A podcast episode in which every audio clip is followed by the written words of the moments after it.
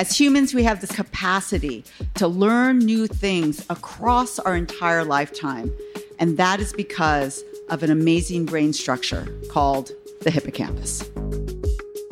Hi, this is Universe of Art, a podcast from Science Friday and WNYC Studios about artists who use science to take their creations to the next level. I'm D. Peterschmidt, and uh, today we're shaking things up a bit. I'd like to share with you all an episode from the podcast Sing for Science, um, which you might have guessed from the title, is a show about science and music.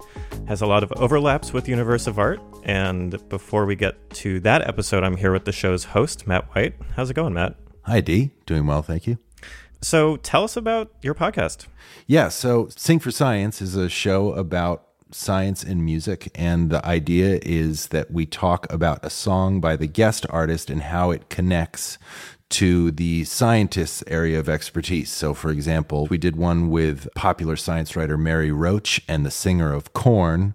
the singer of Korn is a trained mortician and he has a song called Dead Bodies Everywhere. And Mary's kind of breakout hit book was called Stiff, The Curious Lives of, of Human Cadavers. And so the two of them had no shortage of things to talk about. And my jaw was on the floor the entire time. And uh, as I'm sure you would probably agree, there's so much overlap between the way that scholars in the humanities and scientists work. They start with curiosity, they research an idea, and they find evidence to back it up. Yeah, it's such a great idea for a show. When I heard that, I was like, oh my God, like I'm listening to that. So, um, can you tell us about the episode you're sharing with us today? Yes. Yeah, so this episode was recorded live at On Air Fest in Brooklyn, and it features the rapper Kilo Kish and NYU neuroscientist Dr. Wendy Suzuki. Wendy is best known for her very popular class and TED Talk about brain plasticity and specifically rewiring your brain with exercise. And I had invited her on to speak with Kilo Kish because Kish had a song called New Tricks, and the hook is You can't teach new tricks to an old dog. And I had a good hunch that Dr. Suzuki was going to refute the implications of that expression that in fact you can teach new tricks to an old dog and that no matter how old you are you can always rewire your brain and it was a great episode and also like many of the episodes we do it went in many mm-hmm. unexpected directions because when Kish was inspired to write this song, she was actually talking about the slog that is social media promotion. And so I think she wrote that lyric based on some feeling of resentment to, towards that obligation. Totally. And I, I, I really like with your show how you can combine these two things that, you know, on their face might seem a little unrelated, but when you get into the meat of the topic, like with Kilo Kish and Wendy Suzuki, like it's it's fun getting those two people in a room and kind of separating like the feeling and the emotion from maybe some of the, the science part of it and the and the research mm. part of it. So I think this episode does a great job kind of illustrating that push and pull, but also that like kind of collaboration. I appreciate that you pointed that out, connecting seemingly disparate things. And that's the fun puzzle of working on this show. And it's actually been strangely life affirming in learning that, like any two ideas, two people, two disciplines can be brought together. You can bridge any two things, and it can be clumsy, but it can it can be done. All right. Well, let's get into it. Thanks, Matt. Thank you, D. Can't teach tricks to Right around Teach new tricks to an old dog. Never with a leash, she'll be dad. Been around the block, but you missed out. Never sit and stay for a picture. Never like to tell what I picture. Lick a hella lap and I lick ya. Welcome to Sing for Science, the show where musicians and scientists talk about music and science. I'm your host, Matt White. Each week, we'll talk about a song by our guest artist and how it connects with our guest scientist's area of expertise. Today we'll be speaking with multidisciplinary artist and performer Kilo Kish. Kish has collaborated with everyone from Gorillaz to Childish Gambino and earned heaps of praise from Pitchfork, The New York Times, and Vogue. Her latest single is called New Tricks Art, Aesthetics, and Money. And the song's hook is built around the expression that you can't teach an old dog new tricks. Also joining us is NYU neuroscientist Dr. Wendy Suzuki. Wendy is recognized as one of the top researchers in her field and is the best selling author of the book Healthy Brain, Happy Life. Her 2017 TED Talk on the brain changing benefits of exercise has more than 55 million views, and she continues to work to spread the understanding of how we can use principles of brain plasticity to transform our lives for the better. Hello, Kilo, Kish, and Wendy. Thanks for coming on the show. Hello. Thanks for having us. So, I'd like to start out, and, and though we're just talking about this one line in particular, I want to say that this song has such incredible lyrics, just start to finish. Thank you. So, I, I would like to hear more about kind of what informed it and what's it about, how it came together. yeah, so New Tricks is really just about not wanting to conform to the need to create so much content as an artist. I feel like in the past couple of years, the need for content has just like skyrocketed, and it's been tough to kind of keep up with the need to be constantly posting or to keep delivering snippets or TikToks. It's kind of daunting. So I kind of made a song just about my frustration with that and the need for artists to constantly produce. So, when you say in the hook, you say you can't teach new tricks to an old dog, how does that tie into that pressure to create more and more content? Or what were you trying to convey when you came up with that lyric? Well, I think I just wanted to have some of the purity of the old way of making art or not mm. needing to have it be, you know, also marketed in such a intense way or being able to enjoy some of the process and be able to have my time to really think about what I'm doing and not be so focused on the output of it. And so in that way I'm kind of like an old dog that kind of likes the the pure way of just creating and not needing it to be a whole social media thing. Yeah, 100%. So, let's get back to this lyric that brought us all here, which is you can't teach new tricks to an old dog. And Wendy, I'm going to venture to guess that you disagree. Yes. Or at least strongly. I Yeah, strongly yeah. disagree. At least as it applies to humans or rats. That's right. Okay. So while I love the song, it's absolutely clear that we as humans have this lifelong capacity to keep learning new things dependent on the structure that I introduced a, a little while ago called the hippocampus.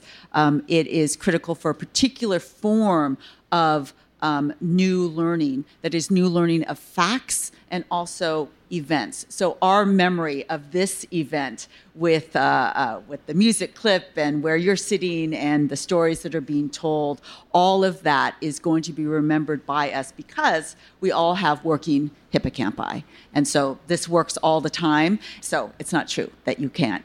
Right, because so that's a fallacy. Because I felt like when I was growing up, they just said that like you stop making neurons once you become an adult. But that's, Well, that's that is almost totally true. Okay. Uh, except in one place, or two places. One of the places is the hippocampus. Okay. So all of us have brand new brain cells, shiny new brain cells being born in the hippocampus, a structure critical for your ability to form new new memories for facts and events. So I'm going to tell you the secret to get even more brain cells in your hippocampus, shiny new brain cells, and that is physical activity.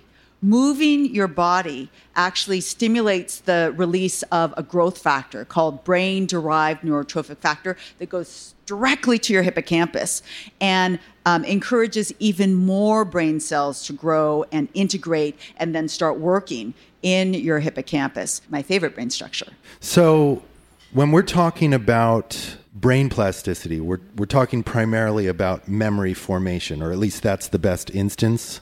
So, brain plasticity refers to the ability of the brain to form new circuits or to change its circuitry, is, is the basic definition. But there's actually two flavors of brain plasticity there's positive brain plasticity, where new circuits are formed, new things are learned, among many other things. But there's also negative brain plasticity. So if there is stress associated with all the Instagram posts that you have to do and all the TikToks you have to do, um, uh, stress, anxiety uh, can actually lead to negative brain plasticity, the uh, uh, destruction of dendrites and circuits in your brain. So, you know, you have to be careful. There are things that can benefit your brain, like exercise. There are things that can be very detrimental, like high levels of stress, anxiety. Right, and you make a really important point in the book, which is that physiologically our brain, we don't know how to distinguish between whether or not like there is a bear uh, about to attack us or we have a research paper due or something. Right, right. So worry about that oncoming uh, event or or global warming or or a virus that might get us. That worry can act uh, the same way as the real threat. You'd think our brain would have evolved to work better than that, but but it hasn't, and that has caused significant rise in our level of both depression and anxiety um, Yeah. since the pandemic started. So you were talking earlier about the importance of exercise and how you can improve brain plasticity. What are some other key points? Because so much of Wendy's work is devoted to helping us uh, self-improve with better understanding of, of brain plasticity. So please give us a primer about how we can use it. Sure. So I'm going to outline my top three approaches to get better brain plasticity. Number one, we already started with exercise because it literally grows brand new cells in your hippocampus. That's all you should need right now just to go out and, and start walking. You don't have to run a marathon, just start walking more. That can that can improve. Exercise also improves the release of neurotransmitters that can make your anxiety levels decrease, your depression levels decrease, your hostility levels decrease. I did a study over the pandemic that looked at subjects between the ages of 25 and 95 and looking at the effects of 30 minutes of age appropriate physical activity in all groups from the 20s to the 90s decreased anxiety levels, depression levels, and hostility levels. So that is a very, very powerful effect. That's just one intervention, physical activity. Number two is meditation. Meditation is a practice of working the attentional function of your prefrontal cortex. We know it has significant ability to decrease anxiety and stress levels that are very, very helpful. And in long term practitioners, uh, meditation practitioners, we see physical changes in the prefrontal cortex. Not necessarily new cells being born there, but it looks like there's more synapses, uh, which increases the size of these, these prefrontal areas. And then the third amazing tool to think about if you want to bring more positive brain plasticity in your life is mindset, the power of mindset, which is basically your belief system. And that is so helpful in our era of high levels of anxiety and depression and worrying about all these different things. What you believe in and, and how you view the world changes your physiology and can change your brain anatomy as well. So, exercise, meditation, and mindset. And we'll be back with more from rapper Kilo Kish and neuroscientist Dr. Wendy Suzuki right after this.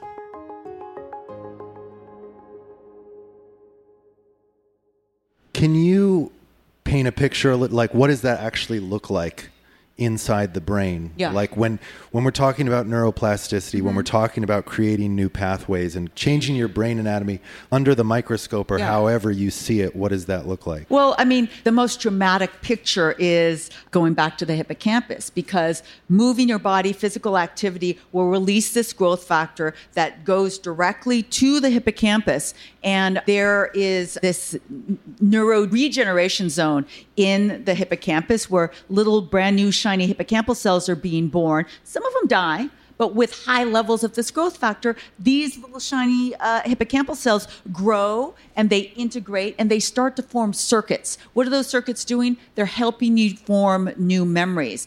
And by the way, the other critical thing that the hippocampus does is that it helps with imagination because you're not only remembering things from your past, but if you have damage to the hippocampus, there have been shown to be significant impairments in being able to imagine a situation that you've never been in. So, all of your beautiful work in putting together everything from the visual world, from the movement world, from the music world, and putting them together in a way that has never been put together before, you're using your hippocampus to be able to do that.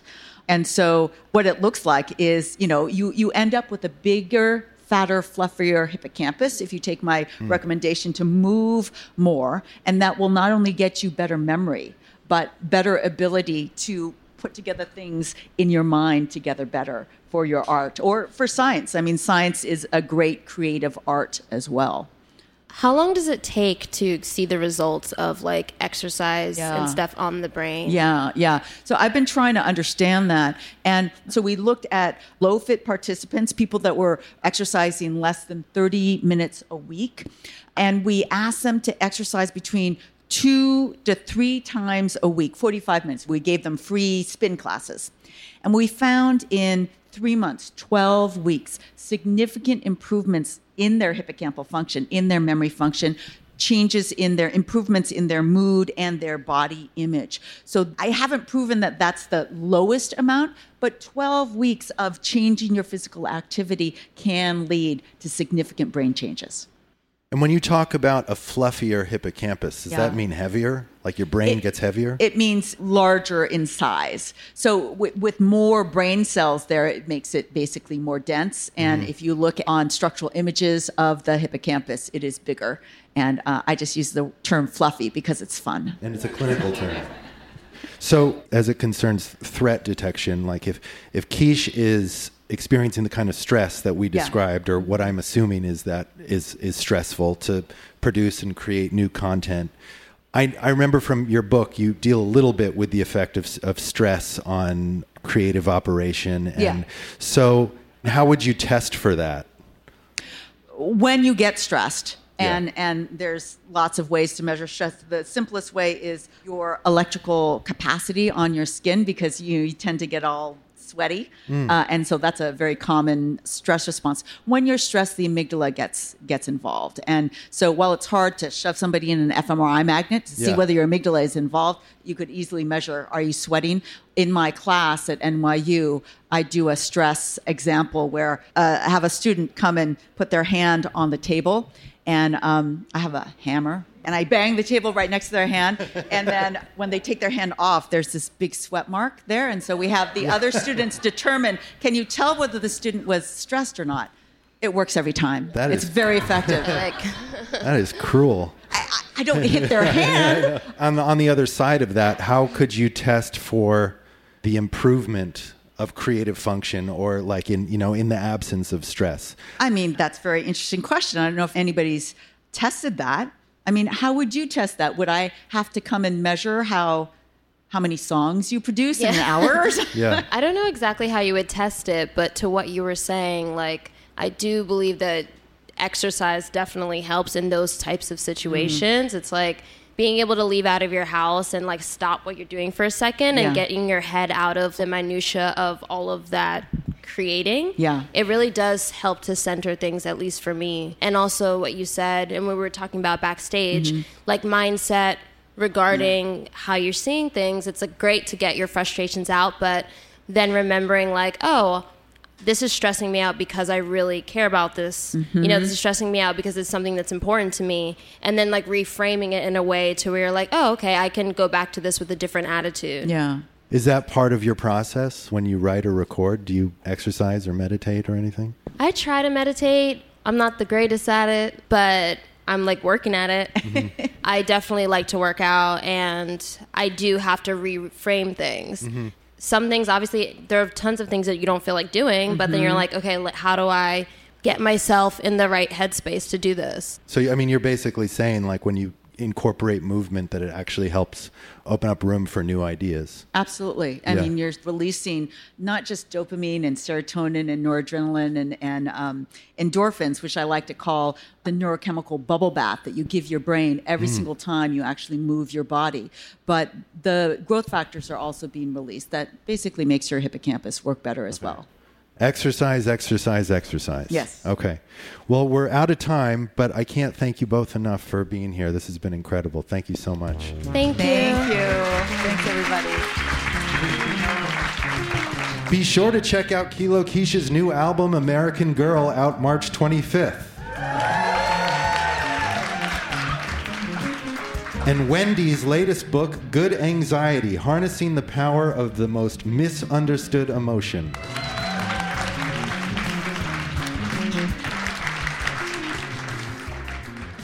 And that was an episode from the podcast Sing for Science. You can find it wherever you get your podcasts.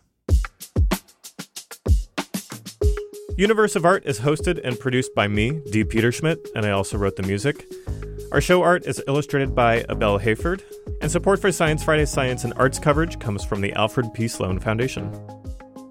Also, if you have an idea for a future episode of Universe of Art, you can send us an email or a voice memo to universe at sciencefriday.com. We'll be back in two weeks. See ya.